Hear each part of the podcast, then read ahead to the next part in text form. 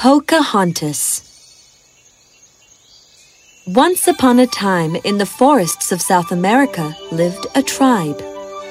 Powhatan was the chief of the tribe, and Pocahontas was his daughter.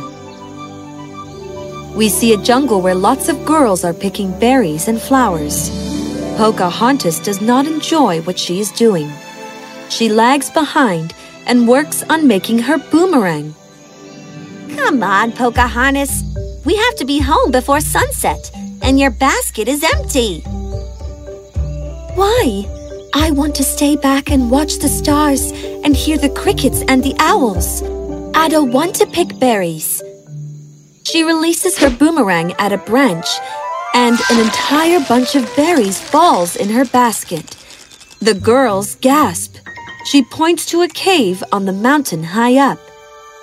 Wouldn't it be great to spend the night there? It will be almost like touching the stars.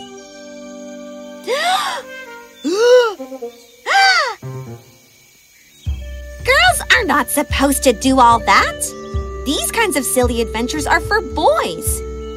No girl can climb that high. You should have been born as a boy. You sure behave like one. I don't have to be born like a boy. A girl can do whatever a boy can, only better. Pocahontas leaves the group and runs towards the mountain. Pocahontas, come back! Pocahontas, come back! Pocahontas, come back! But there was no bringing Pocahontas back.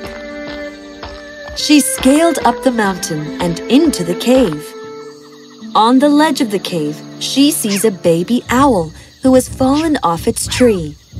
It is scared. Pocahontas picks it up. Hey, buddy. Where's Mama? Come here. Show me your tree. She climbs up the tree and puts the fledgling back in its nest. Then she sits on the branch. She turns and sees the sky. Wow! She reaches her hand out. She is almost touching the stars. She sighs. the next morning, Pocahontas was woken up with quite a start. Wake up, Pocahontas. Are you all right? Father! I asked, Are you all right? Yes, yes, I am fine. Do you know how worried I was? An animal could have attacked. Anything could have happened to you. See? I lit a fire. I was safe. The animals of the forest know me. They won't hurt me. Enough. Come home. Suddenly, they all heard loud sounds. Powhatan asked his men to check. From the top of the mountain, they saw, far below, just outside their forest, a huge caravan of carriages and horses and people. Their chief was called Governor. We will build our city here. For tonight, let us camp in tents. Tomorrow, we start building. Aye! Aye! Aye! Aye! Aye! Powhatan and his tribe were worried who these new people were. What did they want? We will keep a close watch on them. Carry gifts for them. See who they are, and maybe when the time is right, we can make them a part of our tribe. I shall rule over all of them. So the tribe gathered baskets of fruits and coconuts, jars of their berry jam, and sacks of grain, and went to the camp where the foreigners were staying. You are guests to our part of the world. Please accept a few gifts. Thank you so much, Chief Powhatan. Accept our heartfelt gratitude. In this way, Powhatan and his people kept taking supplies for the foreigners. The foreigners too accepted their gifts and gave them blankets and ropes and things like that in return. It was a good friendship, but the two chiefs had something else in mind. These people are staying around our forest, on our land. They must be made a part of our tribe. If they do not accept my leadership, we shall wage war on them on the day after the full moon. Yes, we shall. Yes, we shall. Yes, we shall. But, Father, This is not a matter for girls to discuss. Look at all that wood, the fruit and green, not to mention animal hides we can get from the forest. We must gain control over it. We shall wage war on them on the day after this full moon. Yes, we shall. We shall. Yes, we shall! Yes, we shall! Yes, we shall! Yes, we shall! Pocahontas was not happy about her people waging war on others just to make them members of their tribe. Lost in her thoughts, she was walking in the forest when she heard sounds near the waterfall. Pocahontas went to take a closer look. The cub will die! Pocahontas ran to save the cub.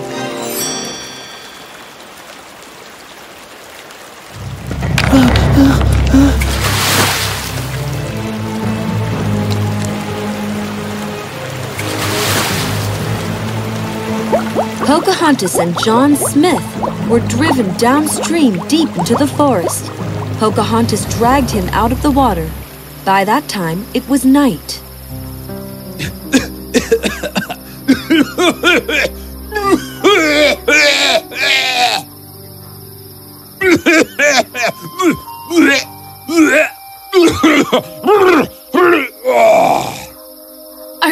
Right?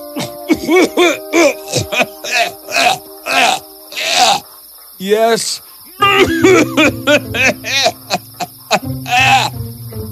My head feels like a rock. You risked your life to save me. You risked your life to save that animal. A cub. The animal was a poor, helpless cub that you almost killed. These things happen. The cub should have escaped when he saw the tree being felled. You can't go around protecting every animal in the forest. You speak of animals as though they belong to some other world, as though they are some kind of inconvenient outsider. It is the rule of the jungle, survival of the fittest. Suddenly, he sees something and tells Pocahontas, Shh, don't move. We see a cobra on the ground. John Smith picks up a stone and is about to throw it on the snake. Stop! She rushes ahead and kneels before the snake. We won't hurt you, little one. I promise. If you don't like us, we'll leave you in peace. Sorry that we disturbed you. The snake seems to consider and then crawls off. Is risking your life some kind of a hobby for you? I am bored, so let me just face death. That should be fun. Look at your face. Survival of the fittest, hun. A tiny snake can drive you nuts and you call yourself fittest? Anyone can feel powerful if they have a weapon in hand. What's brave about that? No, I I was scared for you. You you just talked to the snake. How did you understand what you were saying? The entire world, every creature, every leaf, every flower, you, me, the sky, and the rainbow and the stars. We are all part of the same family, and we can all learn to speak to each other with the language of love. Language of love. The language of love is when you do not want to hurt anyone, when you wish every creature well, and when you respect every creature's right to live. That is the language of love that every being understands. A bird comes and sits on Pocahontas' shoulder. Hey, little one. Why don't you try? Me? Mm-hmm. Call on it with all the love in your heart. Okay. He flashes a fake and almost evil smile. The bird gets scared and hides behind Pocahontas' head and peeps out. Come here, little birdie.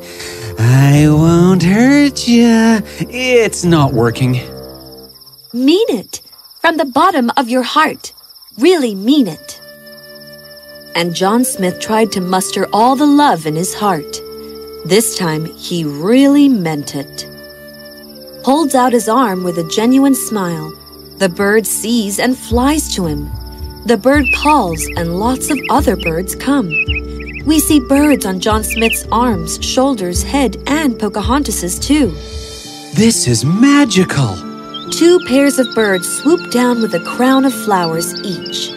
One pair places the crown on Pocahontas's head, and the other attempt to place it around John Smith's head. His crown does not fit, so the birds try to elongate it by pulling at it with their beaks, but they can't, and they fall. One of them gets angry and ruffles John Smith's hair in anger, and the birds fly off. John Smith looks really funny with his messed up hair. He sees his reflection in the water and bursts out laughing, and so does Pocahontas. The birds too begin laughing and fly off. John Smith sees Pocahontas laugh. He loves it. Silence. John Smith looks at Pocahontas. You are beautiful. Thank you. For what? You saved my life. Thank you so much. My God, What is it? your people should go away from here. No. All of you should escape. Escape? Yes. Today is the day after the full moon. Our camp is planning to attack your tribe Why? to gain control of the entire forest. And my father wants to add your camp to his tribe. We have to stop them. How? Come with me. Powhatan and Governor's groups were preparing for war. They had marched forth to attack each other. Victory be to us! Victory be to us! Victory be to us! Victory be to us! We will win! We will win! We will win! We will win! Stop! Ugh! Powhatan's own daughter! What are you doing here? Trying to stop this war. It will bring nothing but ruin to both our people. To your people! We are going to take over your forest! The forest belongs not just to us humans. It belongs more to the trees and creatures of the forest. They give us food and shelter. They give us our lives, and we give them nothing in return.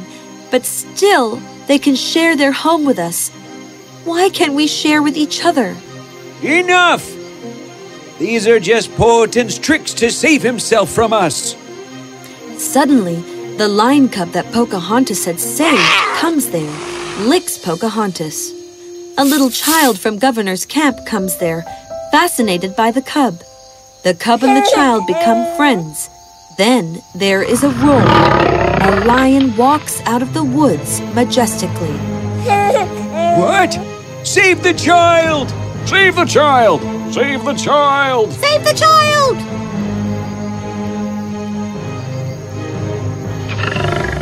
Governor's people train their guns to the lion. But they see that the cub has stood protectively in front of Pocahontas, and the child as though communicating with it. The child at the camp is fascinated by the lion and moves ahead, touching the nose of the lion, laughing. The lion smiles. Governor's men ready their guns. Just then, John Smith comes there with Powhatan's tribe. Stop! Please stop! Look, when man and beast can become friends, why can't man and man become friends? Instead of fighting a war and killing each other, why can't we simply trade and live together peacefully and happily?